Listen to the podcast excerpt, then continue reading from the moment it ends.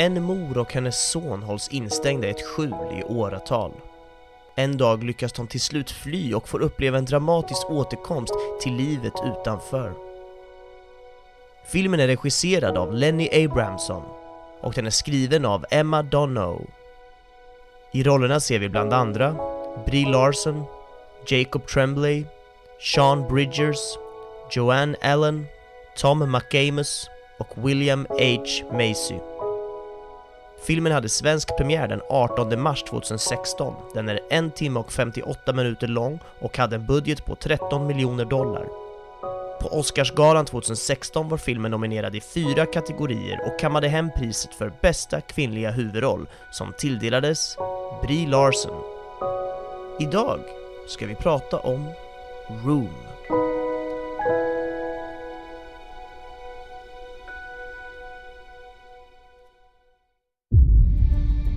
As far back as I can remember, I always wanted to be a gangster. The first rule of Fight Club is you do not talk about Fight Club. Did you eat all this acid? That's right. Music! What is real? How do you define real? Du är leksak!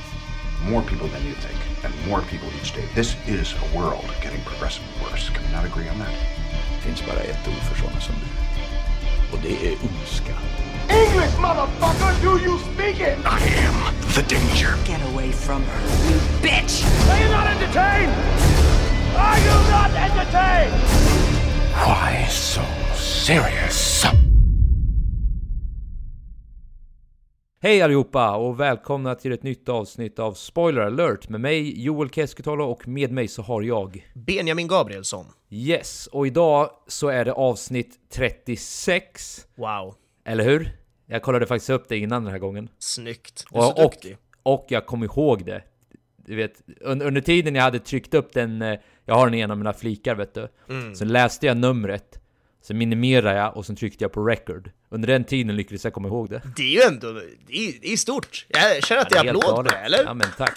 Och jag kan tänka mig att för er som har lyssnat att det blir ga- ganska kontra, alltså det blir såhär, vem, vem fan är den där idioten? För å ena sidan sitter du och säger du kommer ihåg filmer så jävla bra! Ja, det gör du Men när faktiskt. det kommer till såna här grejer så bara försvinner det. Ja, intressant.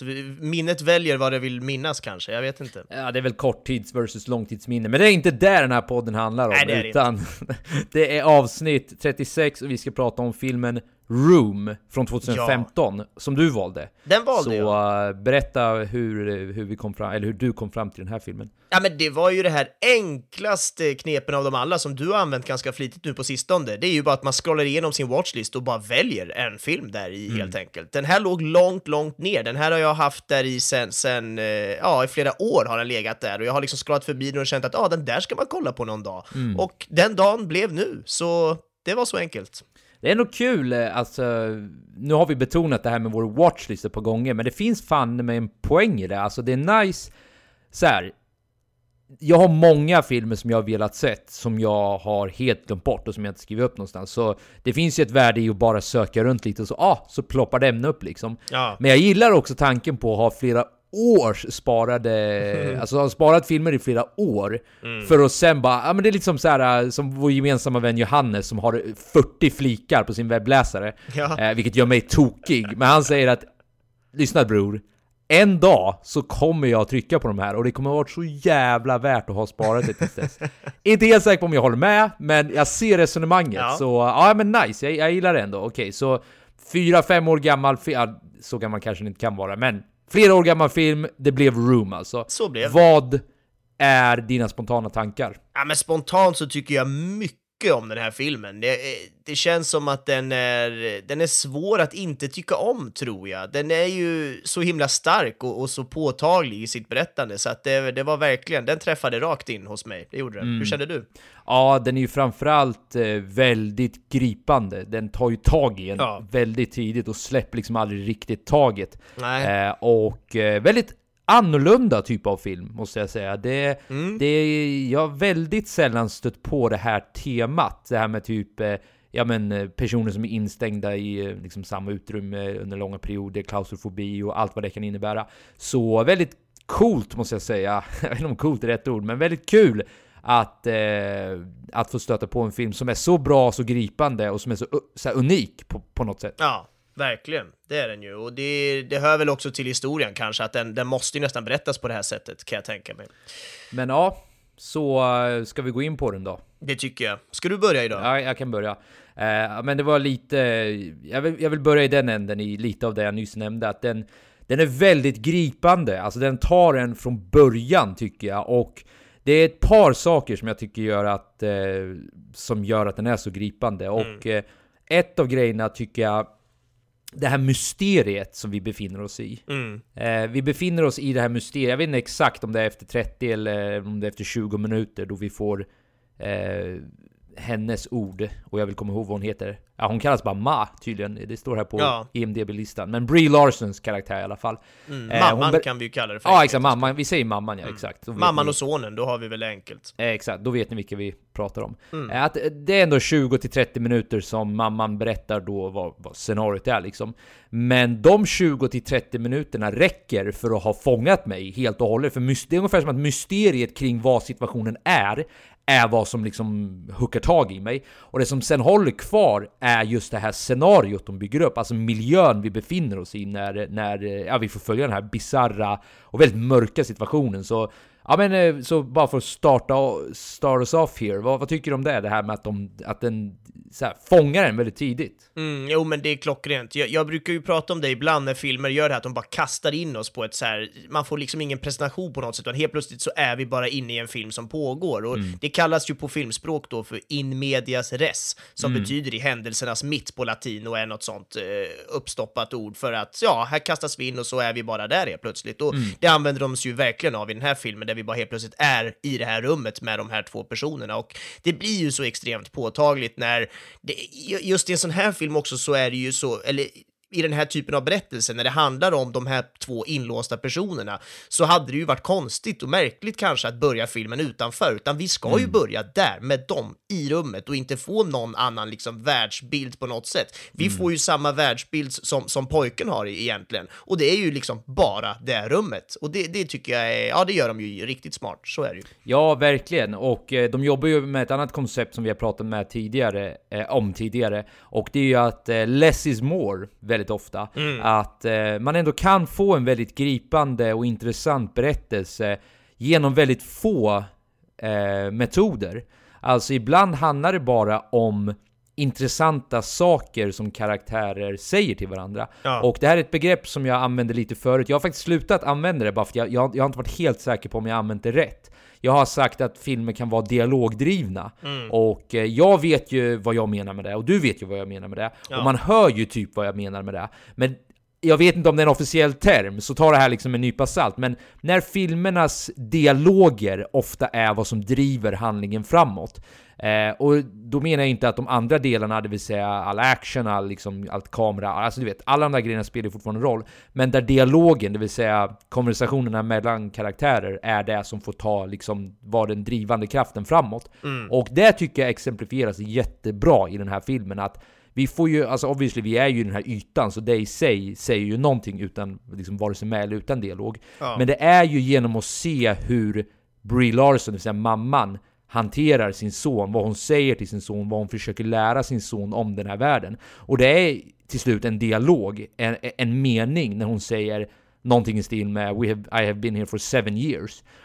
Det är liksom det, det är de orden som liksom flyttar handlingen framåt och blir som ett slag i magen, mer än vad någon actionscen eh, skulle kunna leverera. Så eh, jag, jag älskar det, hela det här less is more, att det behövs ibland inte mycket för att berätta en väldigt bra story. Nej, nej, jag håller verkligen med. Det, det känns som att det har de ju använt sig av såklart i och med att de är i det här rummet och då blir ju Less is more att det, det är rummet de har, att, det är liksom de spelreglerna de har, det är det rummet och dess eh, möjligheter som finns att göra mellan de fyra väggarna eller vad det nu är. Och eh, jag, jag tycker också att det, det, det speglar, speglar av sig även på resten av filmen. Jag menar, de kommer ju ut sen efter halva filmen, men det är ju inte så att det blir någon slags storartad eller liksom actionfylld på något sätt bara för att de kommer ut ur det där eh, rummet heller, utan den, den, den håller ju sin ganska lågmälda och som du är inne på, less is more-stil där i- hela, hela vägen igenom egentligen. Och Ja, det är det, nej, det är riktigt bra. Ja, nej, men jag håller med. Det, det är en bra poäng du belyser där, för eh, du har rätt. Jag, jag hade faktiskt tänkt att säga åtminstone i första delen av filmen, men du har fan rätt. Även fast det dyker upp fler människor så behåller de ju fortfarande den här ganska låg eh, lågtonade, mer intima setting än om det skulle Mm. vara så här jätteexpansivt helt plötsligt. Det skulle ju kunna vara också, för det är en liten punkt jag har skrivit upp här, att, att jag, jag tycker om hur en stor del av, av filmen, eller liksom hela filmen egentligen, är mer eller mindre från pojkens perspektiv. Ehm, han har ju ett namn, eller hur? Vad är det han heter? Jack. Ja, så att det, det utgår ju väldigt mycket från hans perspektiv och det kanske är också det som speglar av sig den här lågmäldheten, att vi ska vara ifrån hans femåriga pojkens ögon och inte liksom den vuxna världen på något sätt. Och det, det tycker jag är väldigt intressant med hela filmen, att vi får ju följa hans, ja men hans hans lekfulla sinne, även när han är i det här rummet så han är så instängd där egentligen, men han ser inte så ut. Det är hans värld och han är lekfull, han är glad och han hoppar runt och är jätte, du vet, positiv och har Ja. massa drömmar och tankar och idéer och läser och skuttar och leker och man blir ju nästan, eh, ja men man blir ju glad att se att han ändå mår bra trots att han på riktigt är, är, fånge i ett fängelse. Så att det, ja men det, jag tycker om väldigt mycket att stora delar av filmen utgick ifrån pojkens perspektiv. Han har ju även de här små inre monologerna ibland som vi får höra tillsammans med lite musik, där vi hör hans tankar om vardagen och livet och allt det här. Och jag tycker, ja, men jag tycker väldigt mycket om, om den, eh, den synvinkeln som vi får ta del av genom honom då helt enkelt. Ja, verkligen. Alltså det är ju lite av ett mörkt... Eh, alltså, det är ju intressant på något plan, men det är ju så jävla mörkt samtidigt. Ja. Men det är ju lite av ett socialt experiment. Eh, alltså Ja, att man, man ser... Ja, men tyvärr alltså. Att man får, man får liksom se hur en, hur en människa som aldrig har upplevt eh, liksom the outside world eh, resonerar kring världen. Och nu säger jag inte att alltså, det är ingen djup analys direkt på, i, i den bemärkelsen, men det är som du säger, man får ändå följa hans inre monologer. Ja. Eh, och eh, jag tycker det är en jävligt härlig, alltså, den, den, eh, vem vet, den kanske är lite orealistisk, ungen kanske skulle varit mer skärrad än så, men Nå, kanske inte. Alltså, jag vill tro att den ändå är ganska realistisk. För det, Ja. det som du säger, den här lekfullheten, den för mig tillbaka till eh, två filmer. Mhm. Eh, och du måste påminna mig om vad den ena heter här. Eh, det var den filmen när de är på ett hotell i Florida. The Florida Eh, Project. Ja, The Florida Project va? Eh, riktigt bra film kan, Ja. kan vi tipsa om. Eh, och eh, påminner mig lite om lekfullheten i det, det, den barngruppen där om du kommer ihåg. Ja. Att, eh, och det här är en minor spoiler så ni behöver inte vara oroliga, men att de lyckades få alla situationer att på något sätt bli lekfulla. Att, eh, du vet, de har ett barns fantasi helt enkelt. Mm. Ja, eh, för- så dels tänkte jag på den, eller vill du säga någonting? Nej, jag skulle bara säga att för de lever ju också i en supermörk tillvaro, Precis. precis, som den här pojken gör, men i och med att barnet inte riktigt så här skitsamma, eller vi kan ha kul ändå, det finns någon sån Mm. lite mentalitet, nästan ofrivilligt i ett barns eh, eh, mentalitet Psyke, som är precis. i det här fallet underbart och kanske nödvändigt för att ens klara av det hemska som händer. Ja, exakt. Det är liksom en sorts coping mechanism. Alltså, Ja. Och sen, sen eh, den andra filmen jag tänkte på, det var en scen ur eh, The Pursuit of Happiness med Will Smith. Ja. När eh, han hade gått riktigt dåligt för honom och eh, ja, han har ingenstans att sova med sitt barn. Mm. Och så lyckas han liksom leka att där de sover, vilket är då en toalett, egentligen är en grotta och de har rest tillbaka Mm. i tiden och de gömmer sig för, eh, från eh, dinosaurier. Den dynamiken där mellan den vuxna som förstår allvaret i situationen och den naiva ungen som fortfarande du vet, lever i en, eh, egentligen en fantasivärld, men en väldigt lycklig fantasivärld. Det är ju det som är så bra i den här filmen, att förutom då Jacks perspektiv, som är egentligen huvudperspektivet, alltså det är ju som, som vi sa förut, så är det inre monologer och allt det där. Och allt det där. Eh, Ja. Men förutom det så får vi ju också se relationen mellan deras olika tolkningar av situationen. Det vill säga att Brie Larsons karaktär, mamman, bryter ju ihop flera, eller är åtminstone nära att bryta ihop. Eh, och desperat till slut, för hon fattar ju hur illa det faktiskt är i sitsen de är i. Ja. Alltså hon, hon hon måste ha gått igenom Alltså om du bara tänker efter lite här nu, kan du tänka dig hur lång tid sju år ändå är? Ja, det är otroligt. Eh, ja, det är otroligt. Alltså, förstår du vad en sån människa måste gå igenom psykologiskt? Mm. Ja, det, det är helt otroligt. Och att hon då lyckas ändå hålla... Eh, man blir nästan tårögd nu när man tänker på det. Men alltså Ja. hur, hon, hur, hur hon liksom lyckas... Inte nog med att hon själv lyckas copa med det på något sätt. Hon lyckas dessutom ge Jack en åtminstone dräglig uppväxt utifrån de förhållandena hon har. Ja. Ja, det är fan helt otroligt nu när jag tänker på det. Verkligen, och det är ju någonting som jag tycker är väldigt eh, intressant där, det är ju att den här filmen handlar ju om dem. Det handlar om pojken framförallt, men såklart mamman och deras så här, sätt att ta sig igenom det här. Första halvan av filmen är ju hur de ska ta sig igenom eh, att, att leva där helt enkelt och bara ha en, en mänsklig tillvaro på något sätt. Och sen andra halvan av filmen, hur bearbetar vi det här som har hänt som nu inte längre är en del av oss? Och att den här filmen då behandlar det här utifrån, ja men det är ju mer eller mindre 100% utifrån offrens perspektiv. De Mm. skiter ju i varför det har hänt, de skiter i han som har gjort det. Han får vi knappt se, vi ser honom lite suddigt ibland och sen när han ska bära bort den där mattan liksom. Men, Mm. men det är noll fokus på varför, det är knappt fokus på att han blir gripen. Det får vi se en liten snabb replik på, på en tv-kanal Ja, där exakt. och, och, och Brie Ja. Larsson som reagerar på det när hon kollar in på tvn. Och, men annars så är det noll fokus på det, utan bara fokus på offren och deras, eh, ja men hur de, hur de ska bearbeta det här. Och, och jag tycker det är väldigt, väldigt härligt. Mm. Eh, just eftersom man så ofta får se liksom en våldtäktsman, man så får of- ofta se va, hur han mår Mm. psykiskt eller fysiskt eller vad han gör. Hur blev det så dåligt med honom då och allt det här. Nu, fuck det där, nu är det de här det handlar om, det är de här det är synd om och det är de här vi ska följa. Och Mm. det, det tyckte jag var jävligt härligt att den här filmen 100% siktade på dem. Liksom. Ja, eh, det, det påminner mig lite om eh, det som händer just nu väldigt mycket i USA.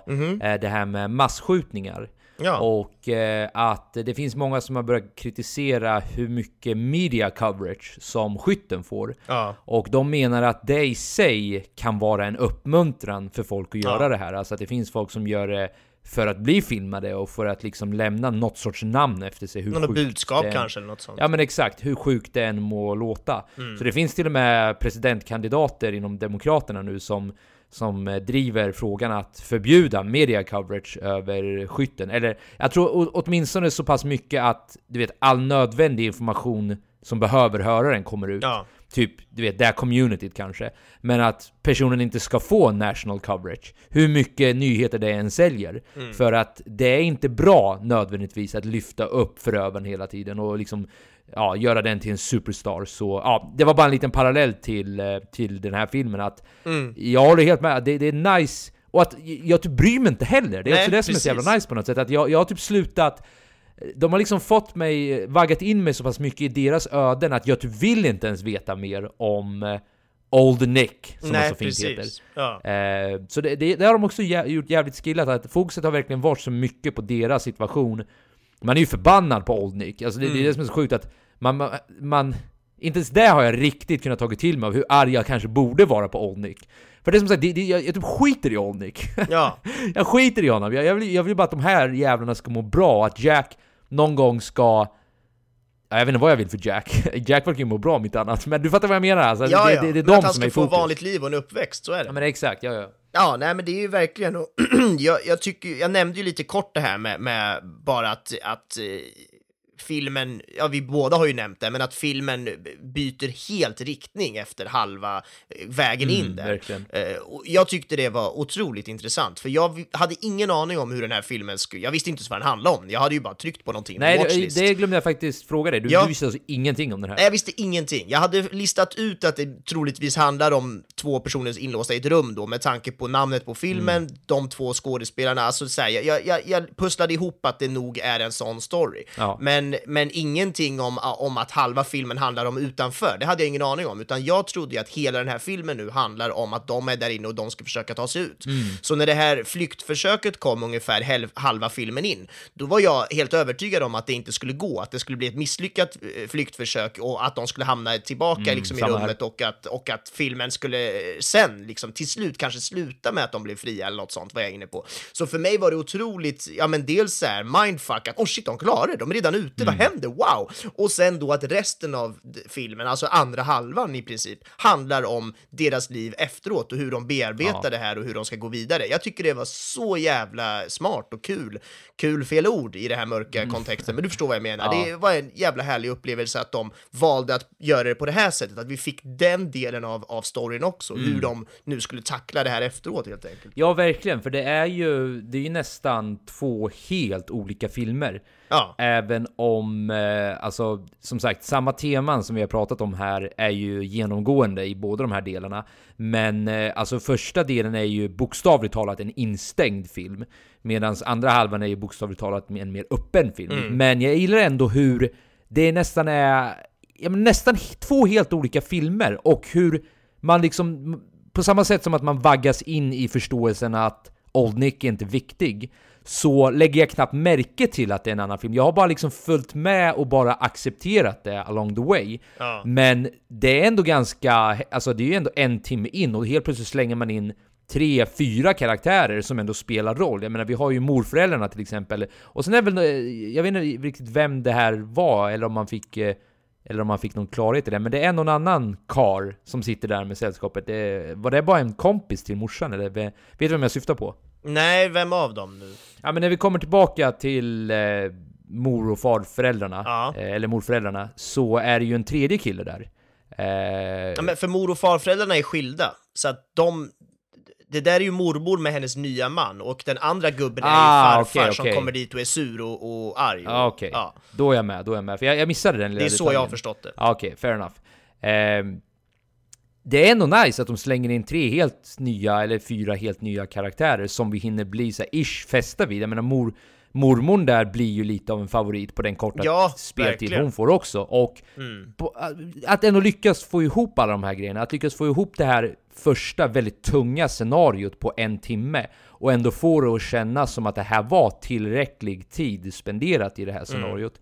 Och sen helt byta ton på filmen, eller ton är som sagt fel ord för jag tycker den behåller samma ton rakt igenom, men, men att byta filmtyp kanske man ska säga, eller filmscenario Ja. eh, i andra halvan. Och samma sak där, precis tillräckligt med tid. Jag hade inte tyckt att den skulle vara vare sig längre eller kortare. Jag kan knappt föreställa den som något av det, utan jag tyckte det, du vet, på ett realistiskt sätt så bearbetades de här grejerna och det tog sin tid. Mm. Och att en timme då ändå var den tiden man behövde. Ta till exempel att man hann med hela Brie Larsons typ depression efter att de har kommit ut därifrån. Ja. Alltså det i sig skulle ju kunna bli en film, hur man bearbetar eh, alltså det här sortens scenario de har varit med. Mm. Men att de lyckas få det att framstå, ja som sagt, de, de har varit väldigt tidseffektiva. Jag tror det är det ordet jag söker. Att de, de lyckas baka in så här många grejer på en förhållandevis kort tid ändå, Mm. och ändå få det att flyta på väldigt bra. Ja, verkligen. Jag tycker att det är otroligt intressant. Du snuddar vid det nu precis, att det här med mamman då, Brie Larsson, att hon... Eh,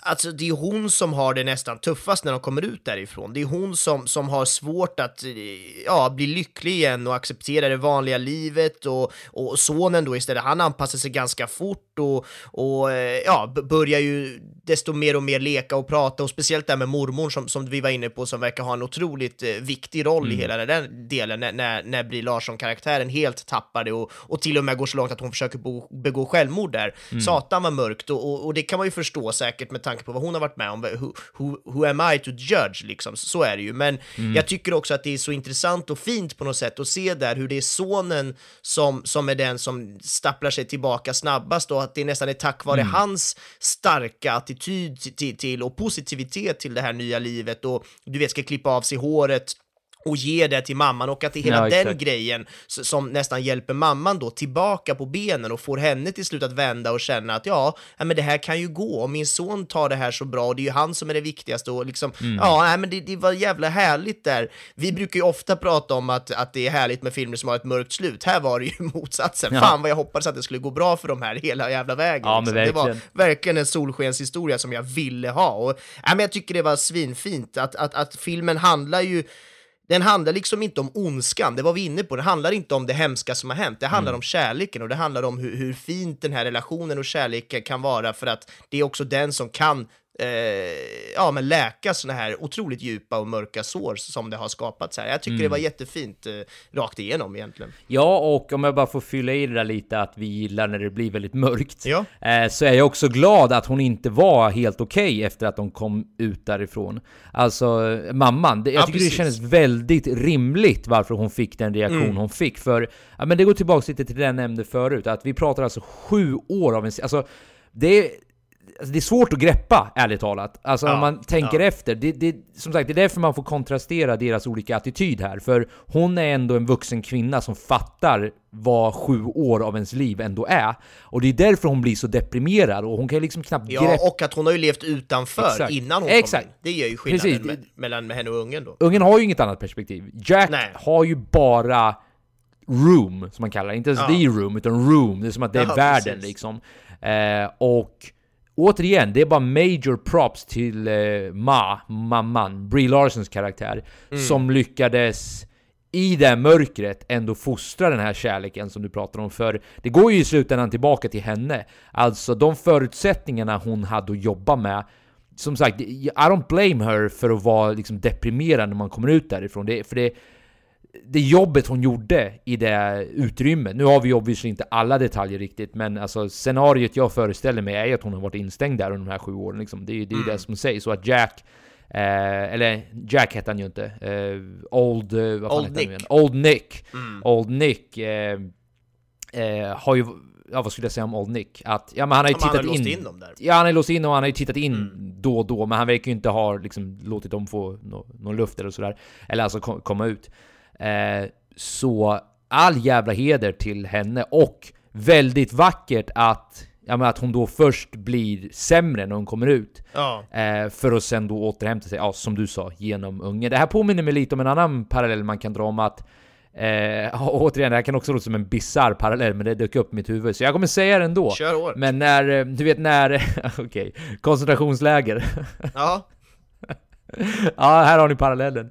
Nej men hur, utveckla gärna. hur, eh, ja men du vet, hur, nej vi, vi lämnar det där, vad kul att ni lyssnar. Om det är något ni ska ta med i den här podden så är det det. Nej men så här, hur, hur när de blev eh, fritagna därifrån så var det, för det första fick de ju inte, det var ju folk som åt ihjäl sig Ja. för att de var så utsvultna. Eh, och för det andra så var det ju jättemånga som var alltså superdeprimerade, eh, och alltså nu är det också ett extremt scenario. Men det sjukaste av allt, och det här har jag, alltså jag har inte så här direkta källor på det här, utan jag har bara hört anekdotiska bevis och tar det här med en nypa salt.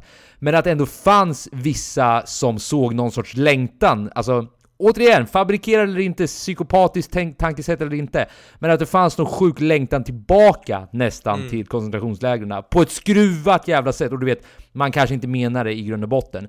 Men där finns det också en parallell till Jacks perspektiv. Att Jack som då inte har det här, vad ska man säga, det här perspektivet på det här scenariot de har befunnit sig i.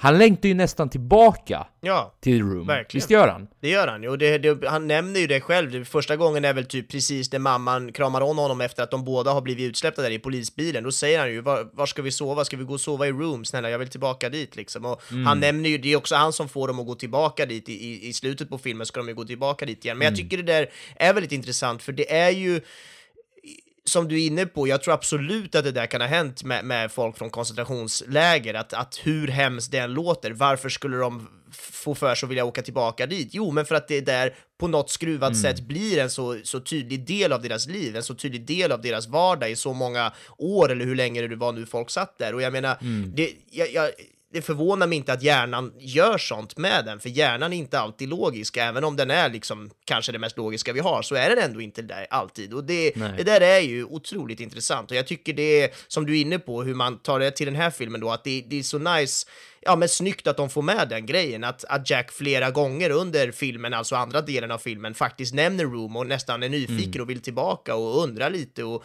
ja, jag tycker det är väldigt snyggt den, den slutscenen när de går tillbaka dit Ja. och de går runt där och tittar. Dels att han tycker att har det krympt? Ja, det är väldigt fint. Det är klart han tycker det, för dels har han ju varit utanför nu sett allt annat. Då känns ju det där rummet helt plötsligt litet. Det gjorde det ju inte när han bara var i rummet. Då var ju det allt. Då var ju det gigantiskt. Men nu när han har sett resten, då blir det litet helt plötsligt. Det var ju fint. Men också det här då att mamman vill, hon vill ju bort därifrån. Hon tycker det är lite mörkt och äckligt där såklart med, med tanke på allt hon har varit med om.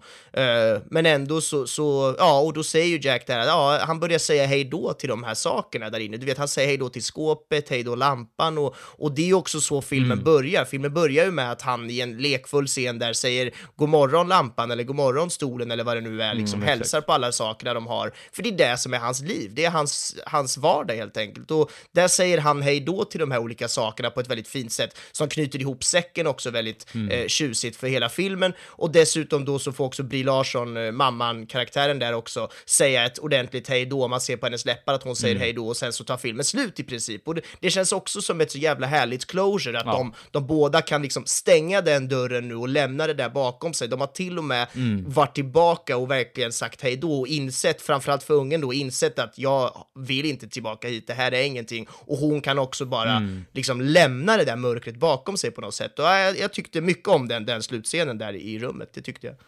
Ja, och eh, vi, vi kan ju lämna ett annat mörker bakom oss, eh, det vill säga allting vi har sagt nu. Eh, och Ja. eh, gå vidare till det tekniska kanske.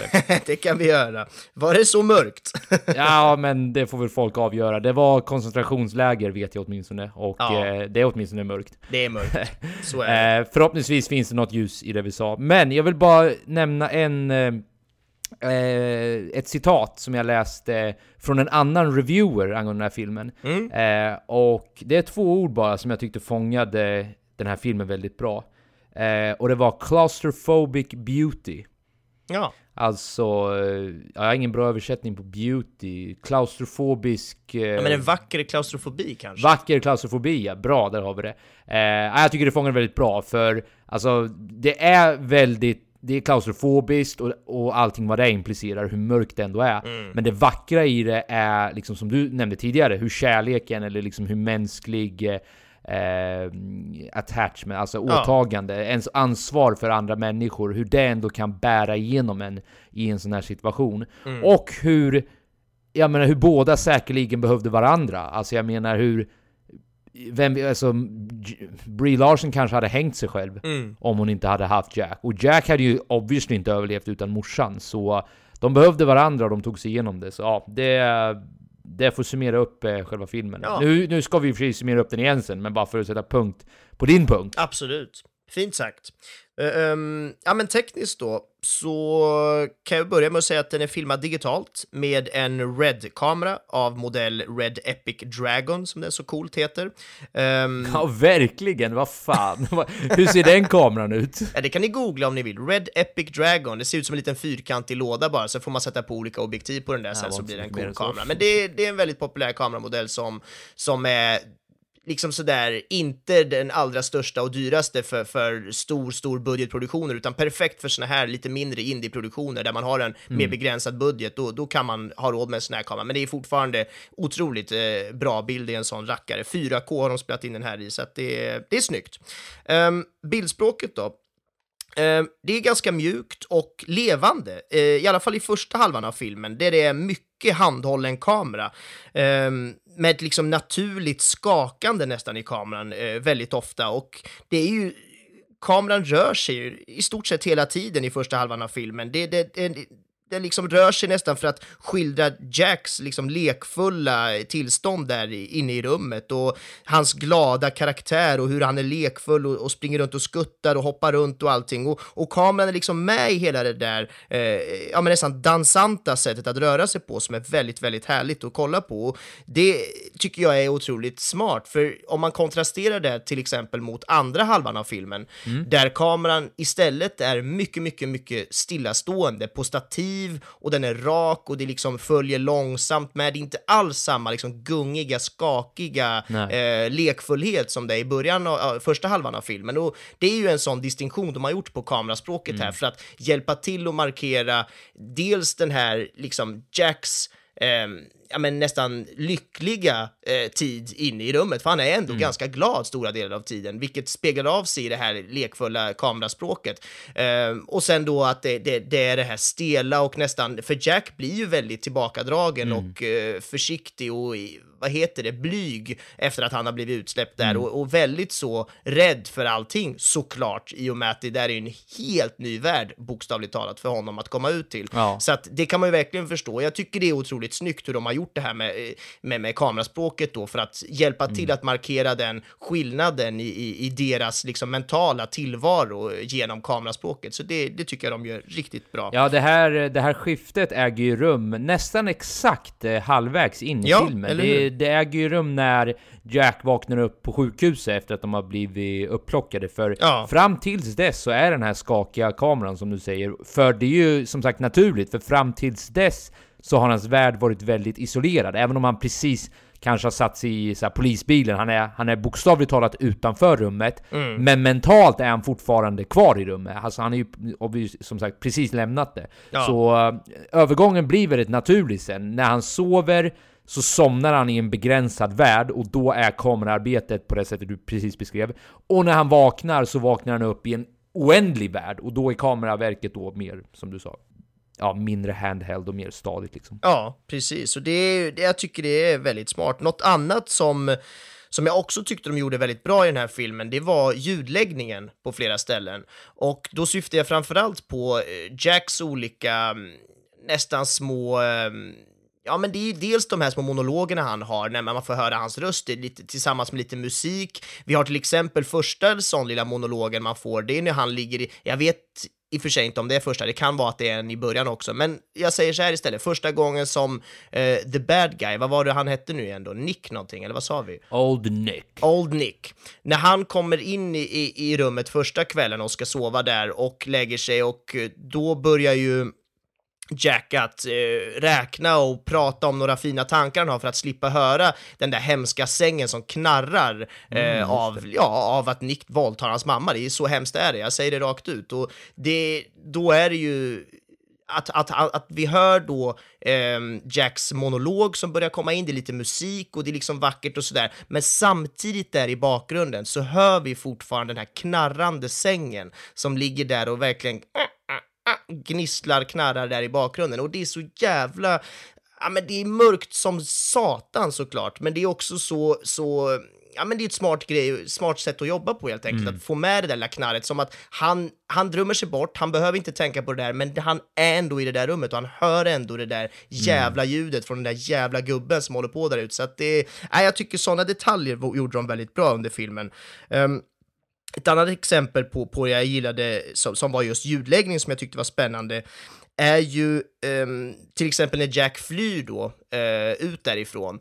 När han är inlindad i den här mattan då så, så är ljudläggningen väldigt så nästan uh, från hans perspektiv. Den är liksom avskalad och liksom så här lite flummig och det är lite eko. Det är väldigt så speciella ljud som, som nästan visar på Jacks, uh, ja men vad han nästan tar in då av den här nya världen som är så ny för honom. Och,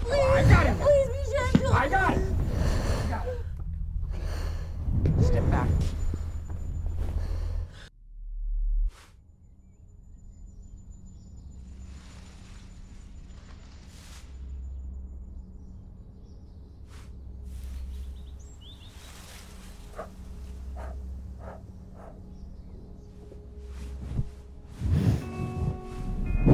Sen då när han kommer ut och hoppar ner från den här bilen och börjar springa, då är det samma sak där. Ljuden är otroligt, mycket, otroligt avskalat med ljudläggningen där, alltså att de har valt väldigt få ljud som är inne i någon nästan så här drömsk bubbelvärld låter det som. Och, och man hör liksom lite ekande, någon som ropar och det är något sånt här och det är väldigt snyggt.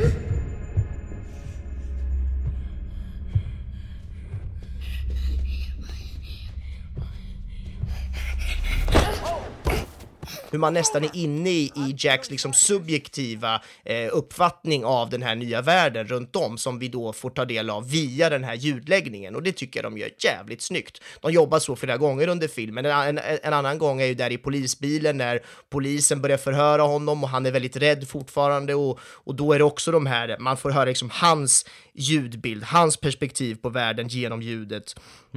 Ehm, ja, och även vid mamman på sjukhuset där, då när de vaknar upp där på morgonen och det kommer in en läkare, då får vi också se det från Jacks perspektiv. Man får dessutom se en kameravinkel från Jacks perspektiv när han tittar försiktigt upp. Det blir som att vi tittar försiktigt upp på den här doktorn då och, och allt är liksom från hans perspektiv och även där jobbar de ju bra med ljudläggningen och man hör bara vissa ljud och det är liksom så här, ja men det är otroligt smart sätt de har jobbat på med ljudläggningen som jag tycker är, ja men skitbra skitbra eftersom det hjälper till att skapa eh, känslan av vad, vad Jack nu, stackaren, kan känna av allt det här. Hur ska vi förstå det? Jo, det kan vi få hjälp av med till exempel ljudläggning i det här fallet, så det, det har de gjort riktigt jävla bra. Um, Sen tänker jag också, du nämnde lite snabbt förut eh, hur du tycker att det är så här dialogdriven film och hur den är bra på det här med, med hur de bygger dialogen och vad de säger är det viktiga och det är det som rör narrativet framåt och hela den grejen och det håller jag verkligen med om och jag vill lägga ett plus i kanten för, för det här manuset. Det är jävligt bra dialog rakt igenom tycker jag. Eh, på hur, det känns väldigt naturligt och, och liksom äkta och när de pratar med varandra, speciellt liksom första halvan av filmen när det bara är eh, mamman och Jack som är där och det är Ja, liksom exakt. otroligt hur de kan ha så mycket dialog som ändå känns ja, men helt jävla äkta och naturlig, Mm. men, men också att den liksom tar narrativet framåt och, och ändå får oss att, att ja, få storyn att röra sig helt enkelt. Jag tycker det är svinbra jävla manus helt enkelt. Mm. Ja, alltså det, det är till och med detaljer i dialogen som man skulle kunna lyfta fram. Alltså sådana saker som att Jack börjar skrika av olika anledningar och man kan tycka, man kan tycka Ja. det är skitstörande att han ska bete sig så här, men det det hör ju också till att vara barn och att vara, alltså att växa upp överhuvudtaget. Att vara trotsig Ja. under vissa situationer och att ha sitt perspektiv på saker. Så till och med när de har fått in såna där grejer tycker jag det är, det känns som du sa, det känns väldigt naturligt. Och Mm. det som är så sjukt är, hur fan kan det kännas naturligt med tanke på att man är i en sån onaturlig situation? Ja. Och då vill jag gå lite tillbaka till det jag nämnde förut, hur välskriven karaktär som eh, Brie, eh, Brie Larsons karaktär är.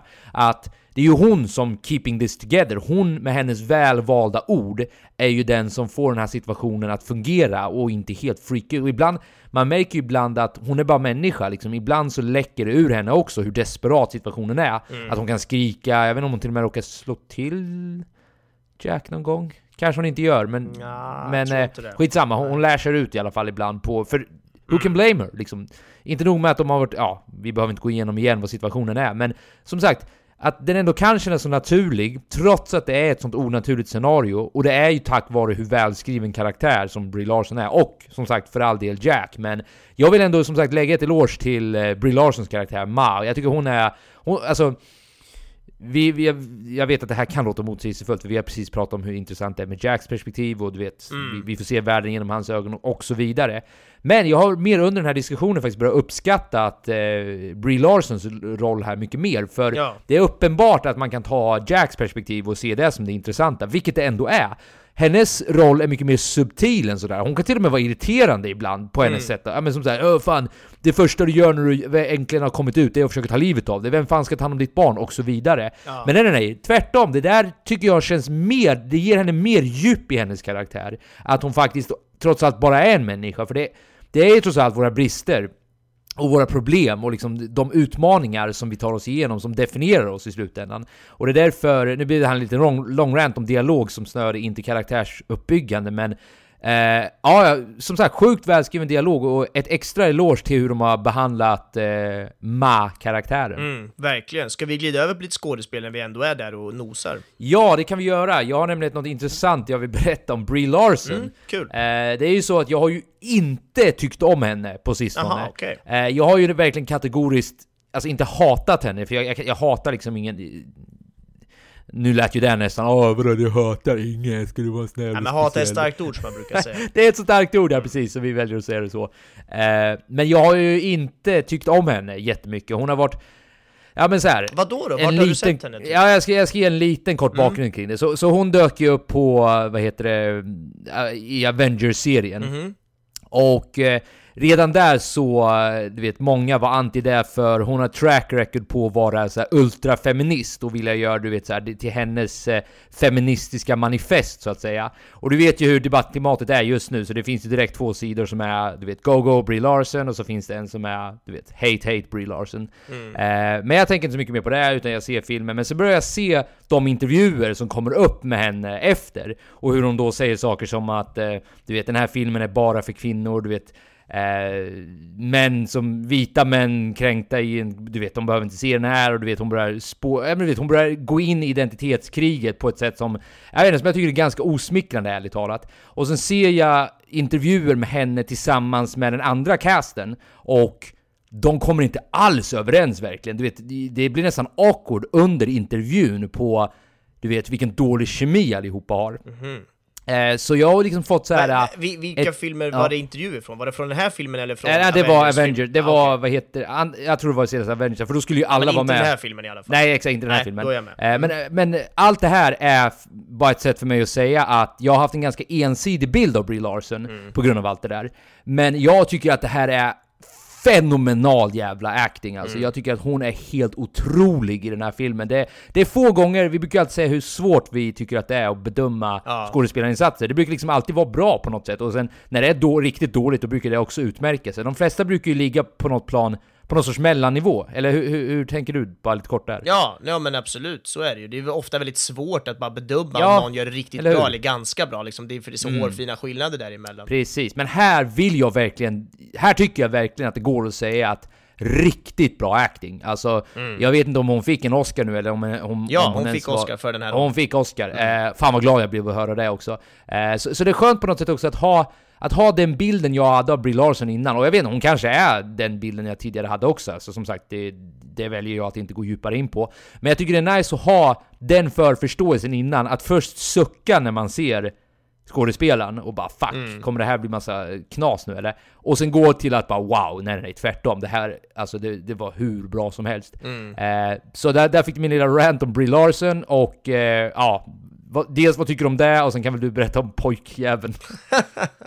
Om pojkjäveln ja. ja. Nej men jag, jag har ju ingen, ingen alls bild av, av Brie Larson sen innan på det sättet. Jag har ju varken, jag har inte sett den i jättemycket grejer eftersom jag inte är så inne i, i Avengers-universumet på det sättet. Äh, va? Ofta? hon, hon har ju säkert gjort massa annat bra också som jag har dålig koll på. Jag såg att en annan av mina filmer i min watchlist som jag inte har sett hade henne med som, som huvudroll, så att det, det kanske blir mer av Brie Larson i framtiden, vem vet. Men för, för mig var det verkligen att gå in så här, ja, ah, vad kul, jag har sett henne några gånger, men vad ska hon leverera? Och så bara blow my mind liksom. Jag tycker det var helt eh, fantastiskt, verkligen, som du är inne på. Riktigt jävla bra acting. Välförtjänt Oscar och bara, ah, man får ju bara applådera, jag kan inte säga så mycket mer än så.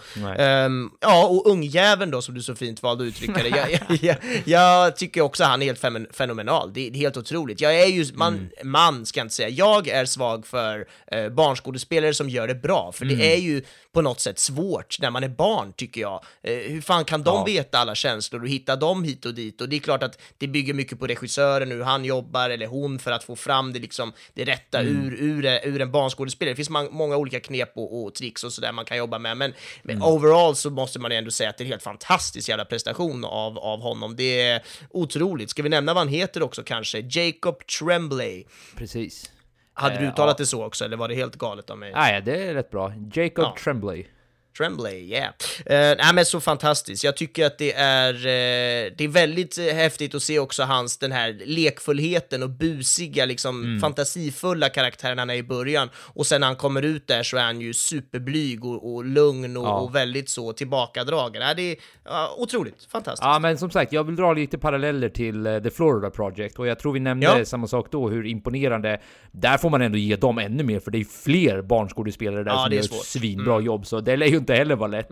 Eh, alltså, jag fick upp en bild, jag kan tänka mig att Willem Dafoe, alltså att, att regissören känner sig som Willem Dafoes karaktär. Kommer du ihåg det? Han typ tittar, det springer barn överallt, du vet, folk har inte betalat sin hyra, han måste jaga bort Ja. jävla, du vet, allt är bara kaos. och ändå så får de det att funka på något jävla sätt. Eh, det, det, det skulle Ja. ju, ja precis. Eh, det är ja. ju kanske skönt på ett sätt att det bara är ett barn i den här filmen. Det kan nog vara lättare att jobba på det sättet än att jobba med, vadå, fem barn? Eller Ja, vad det var ju exakt, det var ju serier på den. Ja. Ja, nej men så... Eh, ja, och jag, jag tycker att eh, vi, vi kan lämna skådespelarinsatserna där. Alltså de andra som vi brukar säga så... Eller jag vet inte om du håller med här, det kanske du inte gör, men jag, jag skulle vilja summera upp det som gjorde sitt jobb, punkt. Alltså de här stjäl ju rampljuset så pass mycket att det går ju nästan inte för de andra att hävda sig riktigt. Nej. Eh, vilket inte är ett problem eftersom filmen kretsar kring de här två, men vad, har du något mer du vill lyfta med i den andra skådespelarensemblen? Nej, inte direkt. Jag tycker hon mormor gör ett bra jobb. Alltså, de, som du säger, de gör ju ett bra jobb. De, de, gör, de är ju heller med så, så mycket mindre än vad, än vad de där två huvudkaraktärerna är, så att det, det går inte att jämföra. Vi kan absolut gå vidare. Jag tänkte nämna en, en snabb grej också bara om, ehm, om musiken. Ehm, jag tyckte den var väldigt fin och den användes ganska friskt ändå. Det var liksom en hel del musik på olika ställen, men jag kände aldrig att det blev för mycket. Jag tyckte liksom att det var lagom, det härliga svenska ordet. Att det, det bara kändes som att det, den satt bra där den satt och den var väldigt vacker. Det var ju mycket piano och, och stråkar som tillsammans liksom eh, ja men gav en stämning till filmen givetvis, men också någon slags hoppfullhet då och då kände jag i, i musiken som kändes härligt nu, nu när de hade det så jävla mörkt och man kände att ja, men det här kanske kan gå ändå. Det fanns ju den här, ja men lekfullheten eh, även där spelade av sig så att det, det, ja men ett, ett litet plus i kanten där också till att jag tyckte det var väldigt vacker musik helt enkelt.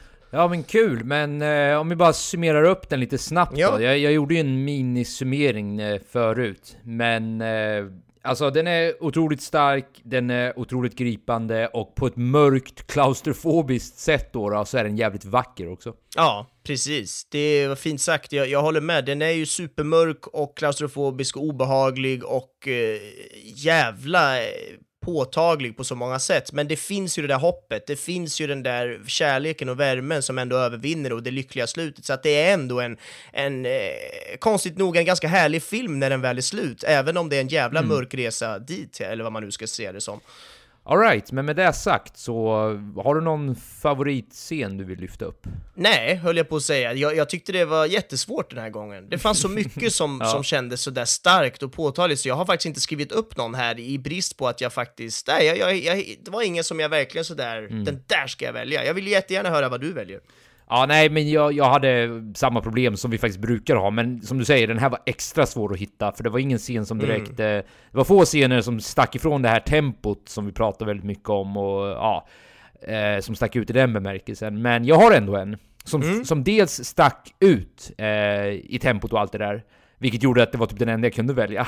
Ja. Nej men det är faktiskt rymd, eh, inte rymd, rymdförsöket, rymningen, vilket Ja. inte är ett försök utan han lyckas ju. Eh, och jag, jag inkluderar nu hela det, det rymnings... Eh, varför vill jag säga försöket för? Den rymningen. Eh, bara för att där satt jag, jag... Till skillnad från dig så, eller jag vet inte, jag tror du sa förut att du, du förväntade dig att de skulle åka dit igen och att eh, Ja. filmen skulle ta den riktningen. För mig var det väldigt öppet där. Jag såg, jag såg väldigt många utvägar här. Eh, så jag satt på helspänn under hela det momentet. Och du vet när eh, Old Nick lyckas ta ungen, då började jag tänka att det är över, du vet. Fan, han fick tag i Ja. honom. Kan inte den här civila killen med hunden bara ta tag i det här nu? Och så gjorde han det! Ja. Och jag blev så jävla glad när det hände, och hur, hur det bara löste sig sen. För jag förväntade mig typ inte det då heller. Jag tänkte att något måste gå fel. Men eh, alltså, så hela den scenen, liksom hela rymningen, blir på något... Det, det får bli mitt, eh, min kandidat. Ja, vad härligt. Ja, men jag, jag väger väl in på den då, för den var otroligt bra den scenen. Och det var ju också sådär mycket spännande med olika ljudläggningar och kameran som följde med in, in i den här inrullade mattan och det var otroligt spännande, det var det. Så att det, den kan jag absolut gå med Ja. på att unisont välja med dig. Ja, ja men och, och sen, eh, och vi ska, vi ska lämna det, men att det var det, he, rimligt scenario på något sätt. Ja. Det, det kändes på något sätt som att, ja, väldigt Trovärdigt. Så här, trovärdigt, ja exakt, det har vi det. Ja. Men eh, då så har du lite roliga fakta om den här filmen då? Yes, lite trivia. Så de hittar ni som vanligt på IMDB. Ni går in på filmen och trycker på knappen trivia så hittar ni massa sådana roliga här. Jag kommer läsa upp ett par stycken så ska vi se eh, vad det kan bli då. Yes. Brie Larsson, som vi har pratat om, som spelar mamman där, huvudrollen i filmen, hon eh, låste faktiskt in sig själv i sitt eget hem då i en hel månad. Me- mer än i fem minuter. Ja, mer än i fem minuter, precis. Ska du ge kontext till det, Joel? Ja, förra filmen vi på, förra veckans film, för förra veckan blir det ju. Ja, det blir. Eh, The Next Three Days så pratade vi om Elizabeth Banks som är med i den filmen och hon, utan att spara för mycket nu, skulle testa sig själv hur länge hon kunde vara inspärrad och jag kommer inte ge mer kontext än så. Hon klarade fem minuter, sen var hon tvungen att avbryta. Ja, och det är klart, det var andra förutsättningar än för Brie Larsson. Brie Larsson är inne i sin egen lägenhet, så att det är skillnad fair såklart. Men det hon gör är alltså att hon låser in sig själv i, i sin lägenhet i, i en hel månad, utan telefon, utan internet, och följde dessutom en strikt diet som då skulle ge henne någon slags förståelse för eh, hur, hur det kunde ha varit att vara inlåst på det här sättet. Det är ju såklart inte eh, jämförbart på det här sättet, men det ger ändå någon slags eh, riktning i alla fall vart det är på väg. Och eh,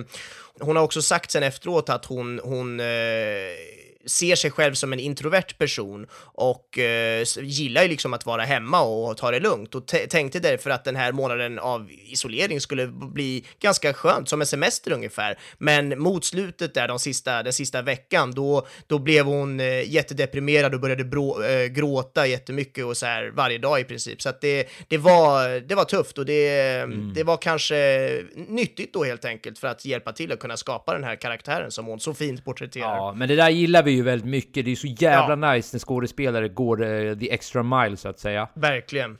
Jacob Tremblay som vi nämnde då, alltså pojken Jack, ehm, han är ju en uh, jätteduktig skådis såklart, men han hade ändå problem med att skrika och skälla ut uh, Brie Larson då som spelar hans mamma i, i den här scenen i början där när han blir så arg på, på födelsedagstårtan. Um, så att um, till slut då så, så sa regissören Lenny Abramson att um, han sa åt hela eh, crewet och hela casten, alla som var där inne och jobbade, att alla skulle börja hoppa upp och ner och skrika och liksom hojta och göra sådana här grejer så att det skulle bli lättare då för, för Jacob Tremblay att kunna skälla ut Brie Larson på riktigt där. Så att det, det är lite det jag var inne på, att det finns olika knep sådär man får jobba med som regissör för att kunna få fram saker ur, ur alla skådespelare, men kanske oftast barn då som har mindre erfarenhet och lite svårare att hitta till känslor och sådär. Så att, eh, ja men smart knep. Mm. En annan grej som Brie Larsson gjorde för att eh, förbereda sig inför rollen, eh, även under inspelningen då, var att hon eh, eh undvek att tvätta sig. Hon undvek att tvätta sitt ansikte framför allt. Ehm, för att det verkligen skulle få den här känslan av liksom dålig hy och inget smink och hela den här grejen inför den här rollen. Så det, det körde hon med även under inspelning då. Mm. När de skulle försöka bonda då, alltså Brie Larson och Jacob Tremblay, när de ska spela inför att spela mamma och son i den här filmen, då, då skulle de försöka bonda lite och då hade Jacob Tremblay tre frågor som han ville fråga eh, Brie Larson. Och det var vad hennes favoritfärg var, det var vad hennes favoritdjur var och om hon eh, gillade Stjärnornas krig. Nej, Så det var de kul. tre frågorna. Ja, det var roligt. Fick vi reda på hennes svar på någon av dem? Nej, tyvärr. det hade Ja, varit roligt. tyvärr, de kan, de kan inte bara lämna oss där ju. Ja. Nej, precis. Det är bäst för henne Ehm. att hennes, förlåt jag måste bara säga det, det är bäst för henne att hennes sista svar, eller sista fråga, eh, att svaret var ja på den. För jag tror att det ryktas om att hon kanske ska vara med i Star Wars-filmen. Oj, oj, oj. Ja, då Så det är bäst för henne. Verkligen, det får vi hoppas. Um, den här filmen spelades in uh, i uh, kronologisk ordning, mer eller mindre i alla fall, vilket är ganska ovanligt. Uh, man brukar ju hoppa lite hit och dit bara för att det är lättare att spara pengar på olika sätt, men för att, ehm, ja, framförallt för att det skulle vara lättare för Jacob Tremblay då, som spelar sonen, att, att performa det här, alltså att, att agera, så skulle det vara lättare att göra det i, i rätt ordning, i rätt följd helt enkelt. Så det var också ett smart knep för att hjälpa en, en barnskådespelare att kunna leverera den här eh, första eh, halvan av filmen är ju bara i det här rummet då. Eh, och det spelade de in då hela första månaden var då i det här 11 gånger 11 fot, stå, eller det står sådana här amerikanska måtttecken där, jag vet inte vad det kan vara. Vi kan väl hitta på, kan det vara 6 gånger 6 meter kanske? Ingen aning, nu säger jag bara något, men det såg ut som det. Ett jävla skjul var det ju helt enkelt, det har vi ju sett.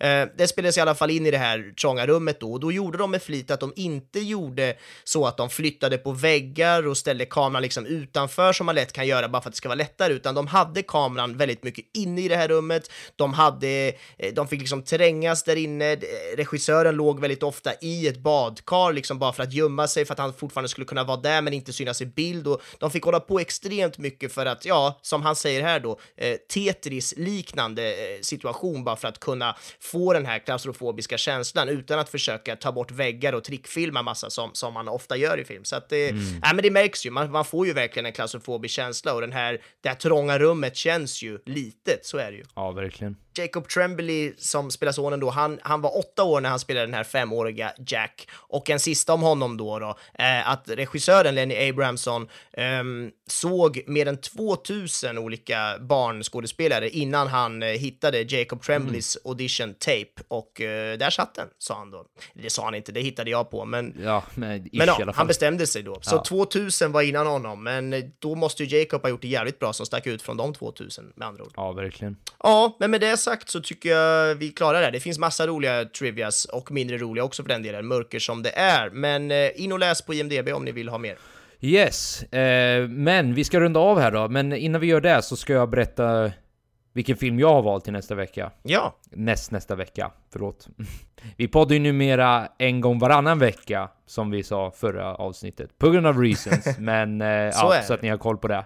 Men i alla fall, näst, nästa veckas film är alltså Joker! wow! Eh, jag tar den. Ja, jag tänker att eh, det var länge sedan vi poddade om en biofilm och det här är ju en högst bioaktuell film. Och eh, du har redan sett den? Jag har sett den, stämmer. Jag kommer jag har inte säga inte ett sett ord. den. Nej, Det, det gör du inte.